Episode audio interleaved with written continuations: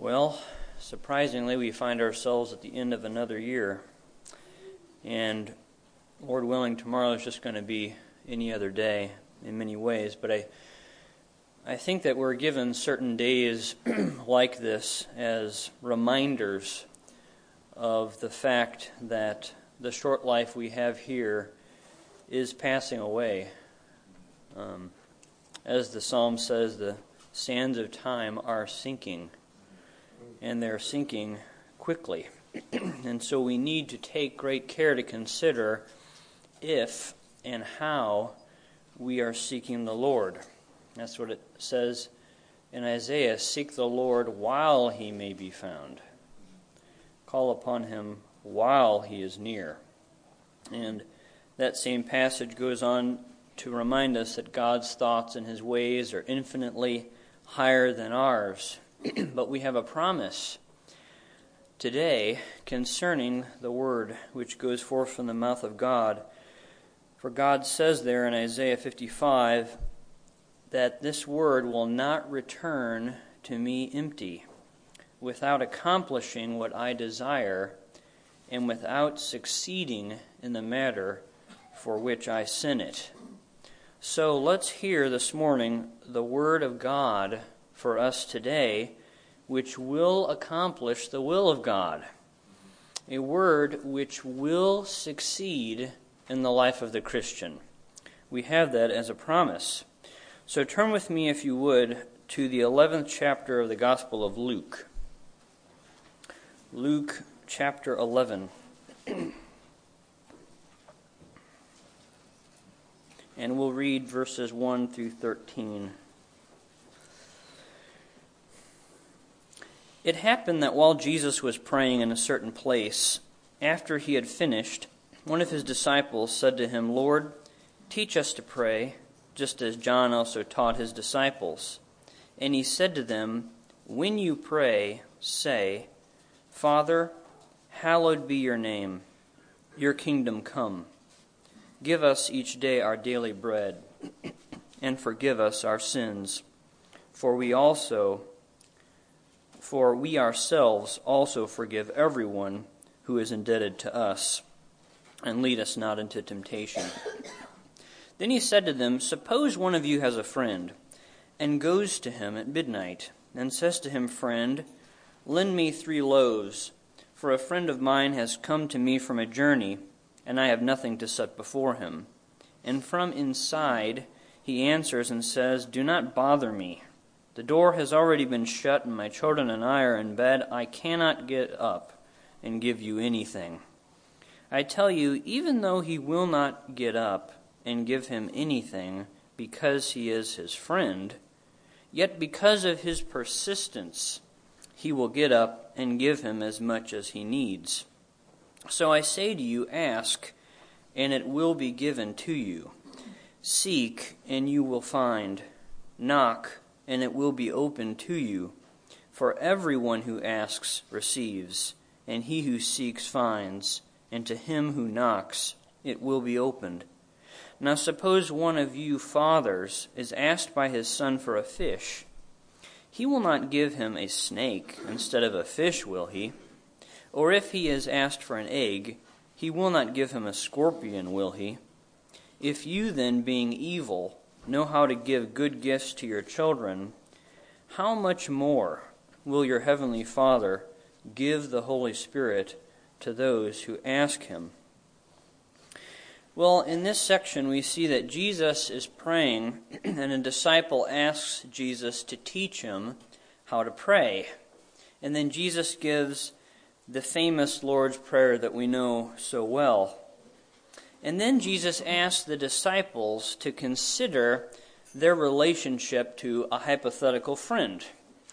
And the disciple goes to the friend at a very inconvenient time, at midnight, and asks his friend to lend him three loaves of bread in order to feed some company that he has. So Jesus is painting somewhat of an urgent, uh, awkward situation. A visitor has come to the house, and there's no food to set before him.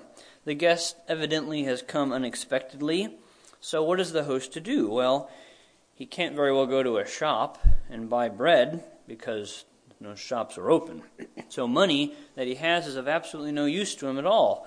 So, what can he do? He's in a desperate situation. The only thing he can do is go outside into the night to the house of a friend that he has and ask him for bread at midnight. so that's what he does. He goes to his friend's house and he calls to him from outside, but the friend responds, Don't trouble me, don't bother me. It's late, my house is locked up, children and I are in bed, and I am not able to get up and give you anything. So Jesus asked the disciples to imagine themselves in that situation, and we should do the same. It's an embarrassing situation. You have a guest, he's come from a long journey, he's hungry, it's bad enough that you weren't prepared as the host, and now you've woken up your other friend out of sleep, and he basically has told you to go away. But remember the context here Jesus is praying, and he's teaching his disciples to pray. And he has them consider what it is like asking a friend for a favor at midnight. And then Jesus gives us something that is striking, I think. What happens next in the story? The man is laying in bed.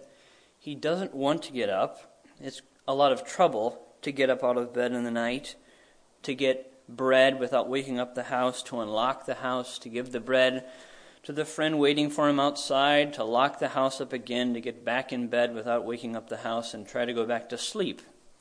All that is a lot of trouble. But what do we see in verse 8? I tell you, even though he will not get up and give him anything because he is his friend, he will not get up on account that it is his friend waiting for him outside in this desperate position. The man in bed does not pause to consider the status of his relationship with the man outside. What does it say? I tell you, even though he will not get up and give him anything because he is his friend, yet because of his persistence, he will get up and give him as much as he needs. So the two men are friends, but that in and of itself is not the reason that the request is granted. So, how is it ultimately that the man ends up walking home carrying the bread that he needs with him? And the reason is persistence. Or literally, in the Greek, it is without shame. It was without embarrassment that the man woke up his friend at midnight. It was without shame that he begged him for the bread and that he refused to leave until he had what he needed. So, what's this all about? This is the story of the Christian in prayer. This is what it is to ask God. And the striking thing is that the emphasis here is not God answering the prayer of the Christian but that God answers the prayer of the persistent Christian who is unashamedly asking God for more of His Holy Spirit. And Christ goes on to remind us that if even evil men give good gifts to their children, how much more will your Heavenly Father give the Holy Spirit to those who ask Him? Well, we know that the only one who has confidence to come to God in prayer is the Christian. That outside of Jesus Christ, no one can come near to God. You remember Mount Sinai, how the people could not even touch the border of the mountain because God had come down in that place. That if the people came near, it says that the Lord would break forth upon them. It was a fearful thing, and the people could not come near to worship God. There was what's called a mercy seat, or a propitiatory seat, a seat of satisfaction, if you remember, that was on top of the Ark of the Covenant. But where was the Ark? It was within the veil, right? It was separate from the people in the Holy of Holies. There was no confidence to enter the presence of God. It was a fearful thing, a dreadful thing, to enter into the presence of God. But because of Jesus Christ, it is completely different. Right? We have confidence to enter the Holy of Holies. What does it say in Hebrews? Therefore, brethren, since we have confidence to enter the holy place by the blood of Jesus, by a new and living way which he inaugurated for us through the veil, that is, his flesh.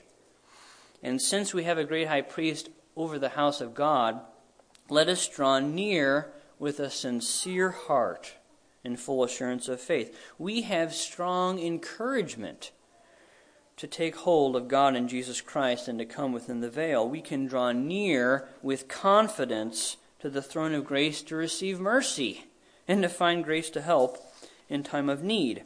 So, what we see again in Luke is in this story of the man at midnight, we have the essence of Christian prayer. This means that the Christian comes to God in confidence, knowing that his request will be granted. And it's granted because of persistence. So the man had access to his friend at any time, right? But he would not have had bread unless he had come to his friend. We have access to God, but if we do not come to him, we don't have bread. The man was given bread not because he was his friend, but because of his persistence. And I think this is terribly important. Because what Christ is doing here, I think, is he's doing away completely with a magical view of prayer. Right? That prayer is an incantation, that you can just mouth some words to God and it's going to be done. Christ is teaching us here that prayer is not effective unless it is shamelessly persistent. Remember again that all this is given in the context of the Lord's Prayer. And the man here is asking and asking and asking. And because of his importunity, his request is granted. So look at verse 9. Christ says in response to this story So I say to you, ask, and it will be given to you. Seek, and you will find. Knock, and it will be opened to you. You see the redundancy there.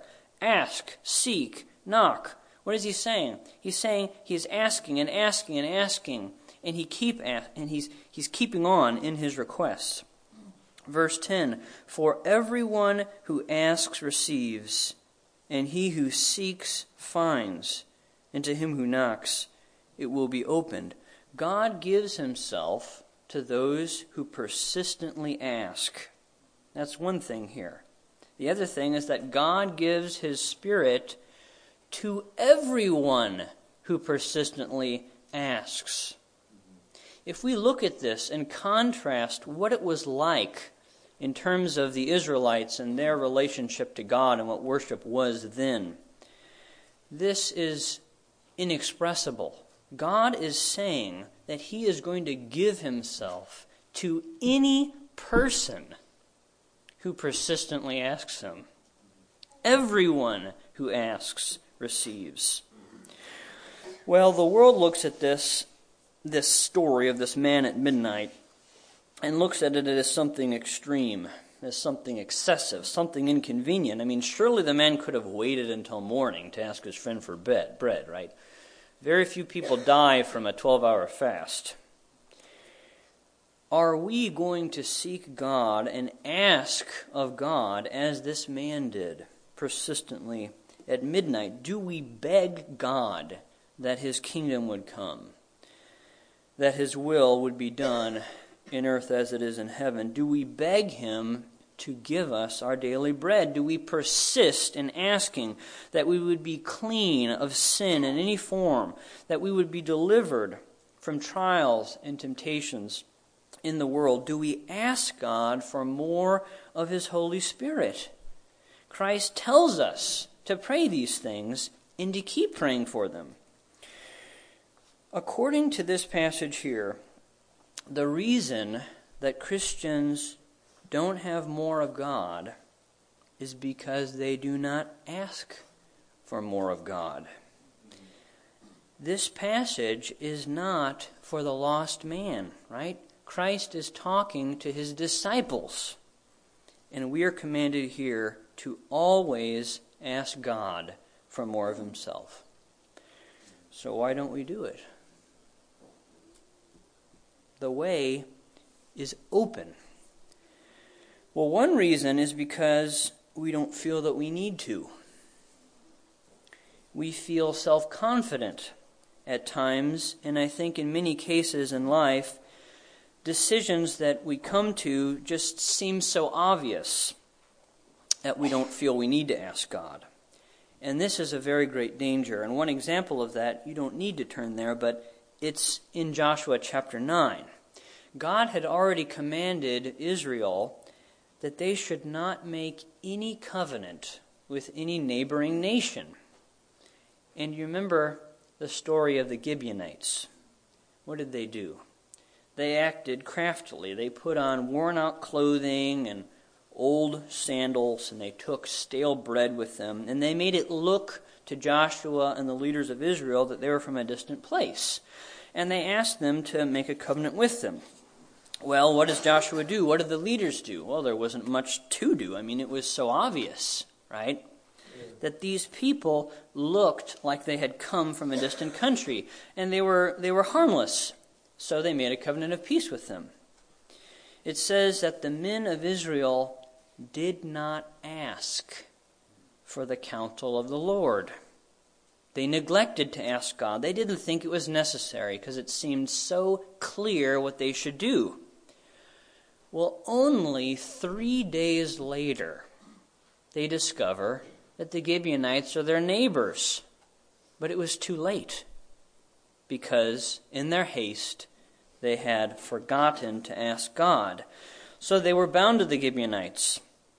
What happens? Well, shortly after that, five kingdoms attack the Gibeonites because they were a royal city, it says and Joshua is pulled into a war to defend them. If we go on in the history, you find that King Saul tries to annihilate the Gibeonites because they were living there, you know, um, with Israel. So they were causing evidently some problem. So Saul tries to exterminate them. And because Saul had violated the covenant that Joshua had made with the Gibeonites, God sends a three year famine to the land. And as a result of that, it ends up that in the end, seven men out of Saul's house are killed to make recompense, to atone for the death of the Gibeonites. So all this mess had come about. Years of recourse here because these men did not seek God. So even when the choice seems obvious, we should never neglect to ask God. Well, another reason that we neglect to ask God in prayer is that we feel that we have already received what we need from man. And I think that this danger is indirectly addressed by Christ in the parable of the unrighteous judge. Maybe we should just turn there real quickly to Luke 18 because it's short. So, Luke 18 at the beginning of the chapter. And now he was telling them a parable to show that at all times they ought to pray and not to lose heart, saying, In a certain city there was a judge who did not fear God and did not respect man. There was a widow in that city, and she kept coming to him, saying, Give me legal protection from my opponent. For a while he was unwilling, but afterward he said to himself, Even though I do not fear God nor respect man, yet because this widow bothers me, I'll give her legal protection. Otherwise, by continually coming, she'll wear me out. And the Lord said, Hear what the unrighteous judge said. Now, will not God bring about justice for his elect, who cry to him day and night? And will he delay long over them? I tell you that he will bring about justice for them quickly. However, when the Son of Man comes, will he find faith on the earth? So a woman comes to this judge for legal protection. The judge doesn't fear God, he doesn't regard man at all. But because she is persistent in bothering him, the judge grants the widow protection in order to get her off of his back, right? Now, that's not God's position. God doesn't answer us in prayer in order to get rid of us. We are called to cast our burden upon the Lord. David says in the Psalms there that he loves the Lord because he has inclined his ear to him. But I think the emphasis in this parable is that if even evil men can be pressed to do what is right, how much more will God quickly bring about what is just for his elect, who persist in crying to him day and night?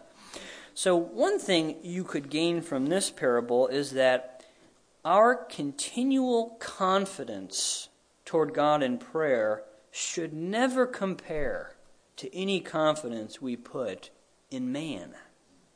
So, God keep us from merely going to other men with our problems and concerns and seeking a solution from them. Well, so far we've discussed three different groups of people.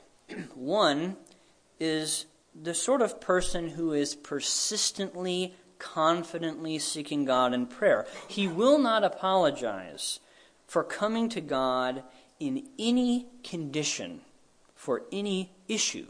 And this is the healthy Christian. Then we've talked about a person who seeks God in prayer, but not persistently, as it was with Israel. And this type of person may trust in himself too much at times. He may act hastily at times, and instead of seeking God uh, when the solution seems obvious, he trusts in himself and in his own judgment.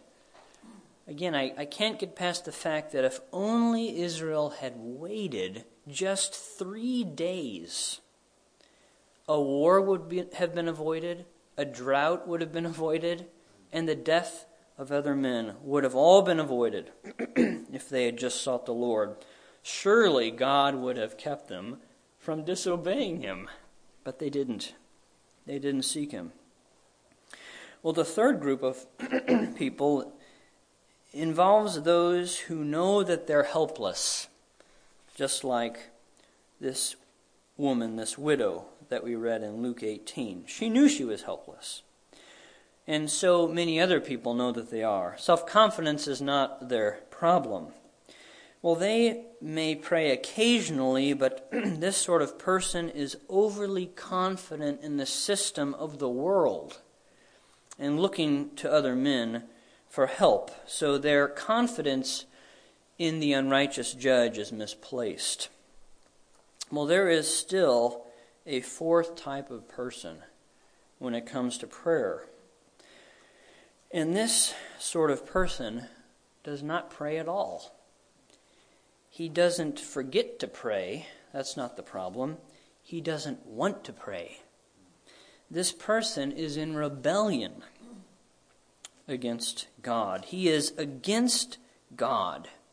He makes plans as he wishes, when he wishes, how he wishes. God is not in any of his thoughts.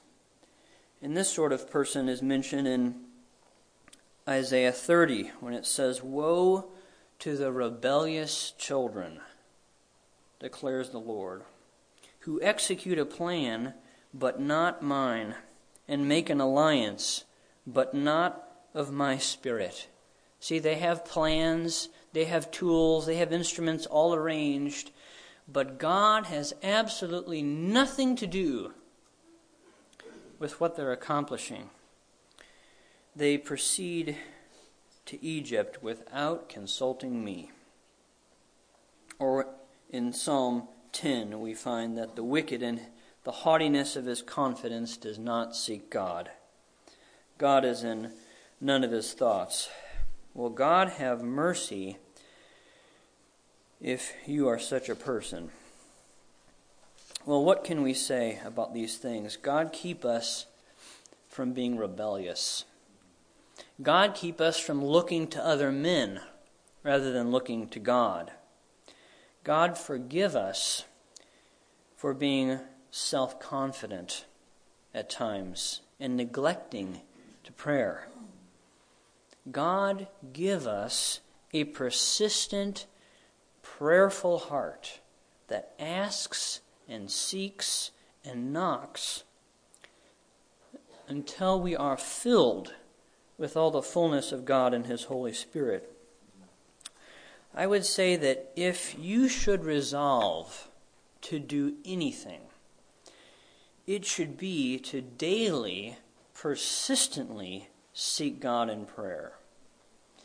If you should resolve to be anything, it should be to be a man or a woman of prayer. Today is December 31st, 2017. It is as good a day as any to determine in your heart to seek God diligently in prayer. If God is your friend, you will ask Him. Don't test the Lord on this. He can bring trials into our lives very easily that will force us on our knees every moment.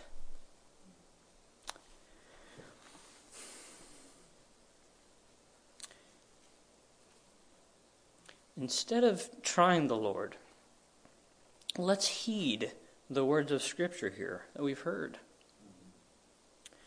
What does it say? He who did not spare his own son, but delivered him over for us all, how will he not also with us freely give us all things? The way is open. All things are ours in Jesus Christ. What does Christ say to us in the passage we read in Luke 11? So I say to you, ask, and it will be given you. May the words in James never be said of us that we have not because we ask not.